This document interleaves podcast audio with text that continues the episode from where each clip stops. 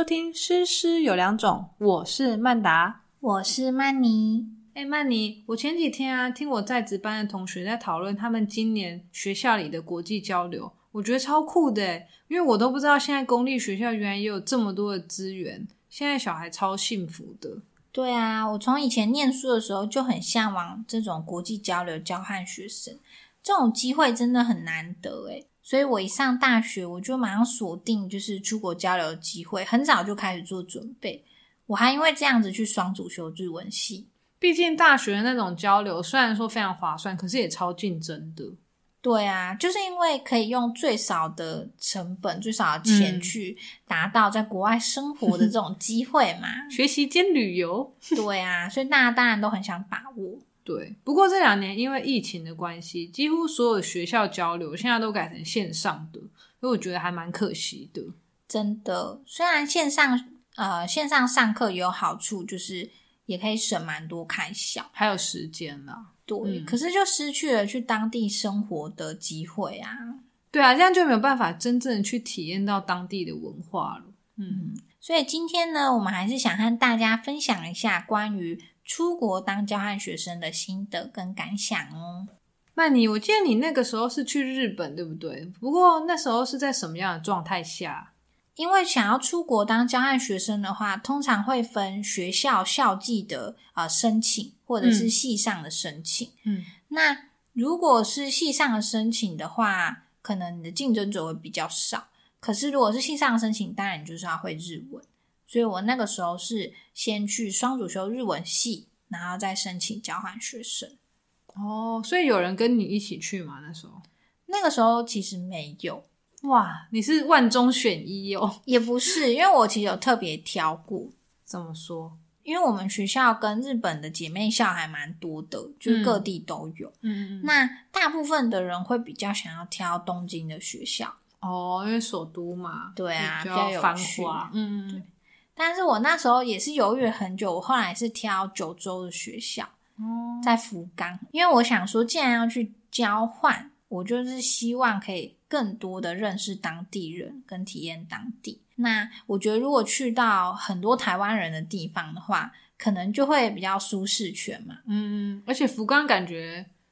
以旅游来说好像比较不会是首选，所以可以趁这个机会去看看。对对，我那时候也有这个考量、嗯、就觉得好，那我就选择一个可能平常比较不会去到，然后又可以呃，自己一个人去更自由、嗯、然后更可以强迫自己去跟当地接触。那你在事前做了哪一些准备啊？就是在真正要去交换之前。当然也是除了就是学校申请的一些资料之外，嗯，就基本的像是一些呃住宿的话，我那时候是他们学校有帮我们做留学生的宿舍、哦、然后就是了解一下基本学校的一些状况啊规定之类，好像没有特别做非常多准备。哦，所以那课程的部分呢，因为感觉去那边也要上一些不管是暑期啊或者先修或者他们当地的课。课程的话，其实我们那个时候去比较是属于他会专门开一堂课是给留学生去上的。哦，那还不错，用日文哦。对，那当然还是会有一些像社团的课，嗯，像是一些体验啊书法啊或是花道啊之类茶道之类的，比较文化层面的。对对对、嗯、那种课比较多，毕竟那些文化类的课主要就是希望我们这些国外学生可以体验嘛。嗯，那你会觉得像在观光吗？就是跟你当初去之前的期待有符合吗？还是有哪些落差？我觉得因为每个人去交换学生的目的不太一样。嗯嗯嗯，我觉得以我自己来说的话，我当时想要去交换学生的目的就是希望可以体验当地的生活，就是比较深层的文化、嗯、不是只是啊、呃、去看看什么和服啊、嗯、看看一些什么拍拍照啊、嗯、对对对，吃吃和果子之类的那种就是我是希望可以融入当地、嗯、所以我自己觉得最重要的就是在日文上面的加强，因为如果我去到那边、嗯、可是我的日文是没有办法沟通的，那其实会真的变得很像观光。对啦，那可能跟你聊天接触的也都是呃华人居多。嗯嗯嗯，因为其实去交换的华人真的很多。一定啊，每年应该都是这种，而且这种机会其实很难得，然后又是从学校里面出发的，相对安全。对，我们那时候光是中国、香港、台湾就占大多数。哦，台湾有别的学校嘛？也是，对，嗯嗯嗯。那这整个交流到最后，你有算大概花费是怎样吗？你觉得开销大吗？在那边？哎、欸，其实我真的忘记了、欸，因为太久以前，太久了。但是我印象中开销并不大。嗯，那时候住宿费是用我们在台湾的大学的住宿的费用去算，那多的是学校会帮忙。哎，那很好哎、欸。对、嗯，那其实在当地，因为他们都有学生餐厅嘛，嗯嗯嗯，学生餐厅东西超好吃，然后真的都很便宜，嗯，大概换算下来一餐大概台币一百多块、嗯、就可以吃、嗯，对，就很丰盛，就是一份定时套餐的那种感觉。哦。那你们周末都在做什么、啊、就是就是他们会安排当地的学生，比如说跟你们有一个 buddy 这样嘛，会陪你们去走走啊或什么什么那种吗？我们那间学校还蛮好的，因为他其实会帮我们安排在一间外国学生宿舍、嗯、那那间宿舍住的都是国际生，就不是日本人就对了。对、嗯、但是那一个宿舍也每一层楼会安排一位日本人当那个算宿舍长这样子、oh. 所以我们需要帮忙的时候都找到他们、mm-hmm. 然后也会办很多的呃交流生的派对，就是会让学校的日本人来我们那个宿舍的大厅之类的办一些活动、mm-hmm. 像是流水面啊或什么，就是欢迎会啊表演活动，就是定期会举办。嗯嗯嗯，所以其实还蛮多交流的机会的、mm-hmm.那你现在自己当老师，你回过头来看，你觉得你当初去参加这个交流，你觉得对方学校日本那边算是办的算是好吗？我觉得很好，是因为我觉得像是我们那时候住的那间宿舍，嗯，就真的是一个很好的空间，可以让外国学生跟日本的学生做交流。嗯，因为那时候会比较像是假日的时候，或者是放学之后的时间，会有很多对外国学生有兴趣的日本学生会主动可以来我们宿舍的一楼大厅的交易厅，然后跟外国学生做一些交流互动，可能有时候会约去那种语言交换的咖啡厅啊、哦、那有一些比较喜欢呃喝酒的学生、嗯、他们会约去居酒屋、嗯、喝酒聊天，也是文化一种体验啊。对，那有一些喜欢运动的，他们会一起约去运动或什么、嗯、就是只要是有想要跟外国学生交流的日本学生都可以过来宿舍，然后跟大家做交流。但是我有听说有其他的日本的大学，他们对于交换生的安排不是这样，就是他们的模式是让交换生去住他们大学内部的宿舍。哦，你说就是跟当地人住在一起，这样不好吗？听起来好像很好，对啊，但是其实、啊、会被排挤吗？就是就实施的效果，我听到的是没有像我们学校那么好，所以反而分开比较好哦。对，因为你让、呃、外国生跟当地住在一起，不确定当地的日本学生是否是喜欢跟想要去融入国外的文化。哦，所以嗯，对啦，这样随机分配其实有一定的风险。欸，这么说也是欸，而且我们都只想要说哦，就是他们反正都来了，那就是要接受当地啊。可是，可是说不定当地就是对我懂你的意思。对，因为强迫住在一起，其实住在一起就是会有很多问题，生活习惯啊、作息等等。而且这样也会让他们少了很多，就是可以像我们那样，就是办一些活动的机会。没有那个空间，那个交流的空间。嗯，可能以外国学生的立场比较难有机会去认识一些新的日本的学生。哦，对，这我还没想过。我们接触到日本人是他们真的想要跟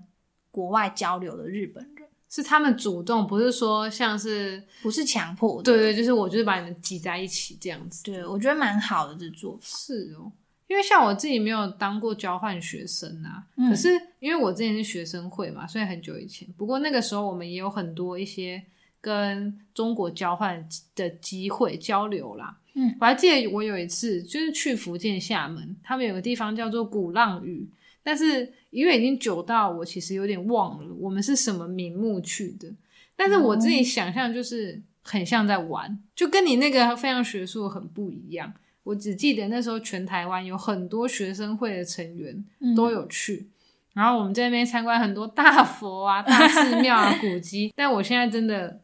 完全不观光团对完全不记得了那里面有谁。嗯，对啊，我就觉得你们那很有意思耶。而且我那时候是十几年前嘛、嗯、我那时候第一次也、欸、不是第一次啊，但是就是我那时候看到他们已经在用电子支付，我整个很惊呆耶对啊，因为我那时候台湾其实是近几年才越来越那个嘛，对，越来越蓬勃。可是十几年前的时候我看到哇他们都已经没有什么人带现金的时候，我整个就觉得回来之后还反而很不习惯，就是也算是一种文化冲击吧、嗯、那你在那边有交到朋友吗？其实那一次哦真的没有因为我觉得跟你们那个不一样，我们那个是有学很像学校领队的，嗯，然后我还记得有一次，因为那个学校领队他其实也还算年轻，嗯，可能也不到三十岁，嗯，然后他那时候就想说啊带着我跟另外两个同学晚上去吃宵夜、嗯、然后我们全部都女生，但因为我们跟那边我们有时候其实反而困扰的点是因为因为那边也是讲华语嘛，就讲中文，所以你会觉得很熟悉、嗯、可是其实隔一个海其实很多东西都是不一样的，文化上还是蛮多差异的，差很多。然后那个那个领队年轻不熟，我们大概吃完宵夜九十点而已，我们整个在路上完全拦不到计程车，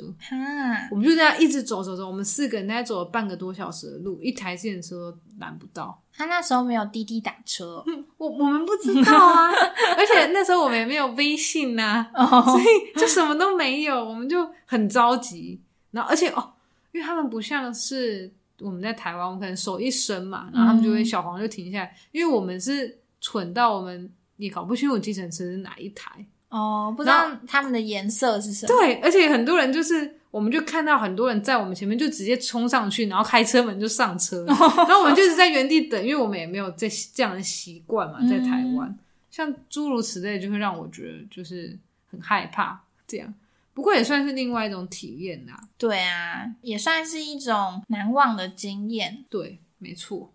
不过我们刚才分享了这么多，那对于如果真的有想要出国交换学生的、呃、朋友的话，我觉得想要给的小小建议就是说，首先一定要先、呃、弄清楚你出国交换的目的到底是什么。嗯，你是只是想要出去玩，还是你想要交朋友，还是怎么样？因为其实就像我前面说的，当时跟我去同一间大学的还有其他学校的台湾人，嗯，但是他们可能就是用不同的名目去的，所以他们的日文没有那么好。嗯，但是如果你的日文没有那么好的话，你去日本交换学生，如果你是抱持着哦我去那边日文会变好这样子的目的去的话、嗯、我觉得可能会跟你想象有落差。哦，这个也要看你去的是什么国家，可能你在某一些国家这样子是行得通的。对，嗯，因为以日本来说的话，其实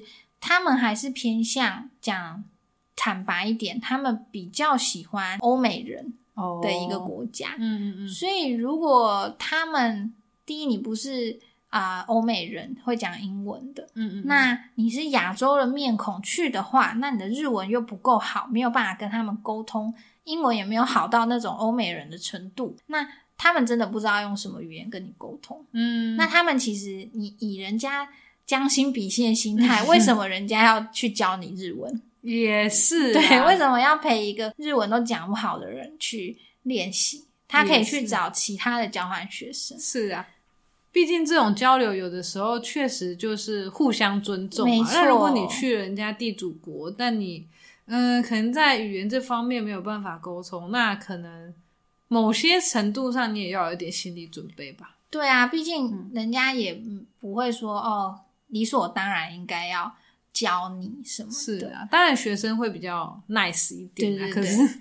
对啊对，那大家当然会希望说哦，可以是用有限的时间跟越多的国家人去互动会越好，所以最后就会很多亚洲人会演变成去那边但还是跟自己国家的人围成小圈圈，嗯，对，会讲韩文这样子，对，嗯，那我那时候其实是因为一开始就考量到这一点，也是让自己日文有一个程度之后再去，嗯，那我就变成说我可以跟日本人当朋友，相对的那时候欧美国家也很多去日本的交换学生，嗯，那既然他们去日本就是对日本的文化非常的喜爱，所以他们也会蛮愿意跟我这种呃会讲日文又会讲一些英文的多交流。对啦，就像你说的一定要先有清楚的目的再去做，因为像你这样的话你当然你可以达到的成果也不能说成果，你你获得的经验就会就会更丰富嘛，因为你可以涉略到的一些领域就更多。去了那一趟交换学生之后真的是非常非常值得，嗯，只有彻底打开我的眼界，嗯，因为在那之前其实就是真的没有什么出国的经验，对，我们顶多就是跟家人一起去旅游团然后都要吃台菜，然后也是都是跟旅行社的人待在一起，对对对，对啊，那去那边之后真的是跟很多不只是日本也有跟很多其他国家的、呃、朋友互动，然后也其实是我第一次外宿在外面，嗯，对，因为平常要住家里，所以时间突然有很多，然后那也体验了很多那也体验了很多很好玩的事，也交到了很多到现在都还有在联络的好朋友，嗯，没错，那对之后的呃未来的不管是工作还是生活上其实都帮助非常大。嗯，不过就像曼妮说的，我觉得搞清楚出去的目的真的很重要，因为我也有听我以前在大学的一些学长姐啊或是同学，他们出去交流可能一开始也是抱持着哇可以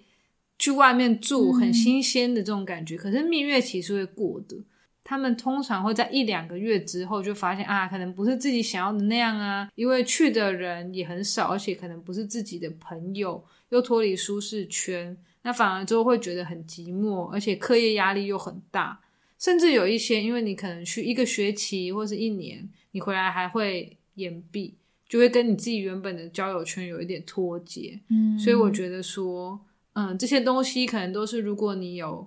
呃比较长时段的交流，半年或者一年的交流可能需要去考虑的点、嗯、没错。不过在学期间呢，我觉得真的还是要把握每一次出去看看的机会，因为真的很难得。对啊，而且开始工作以后你就会有很多时间上的不方便跟各种压力，就没有办法像学生时代这样子就是很尽情的可以善用学校的资源去做很多事的。对啊、嗯、不管是金钱上还是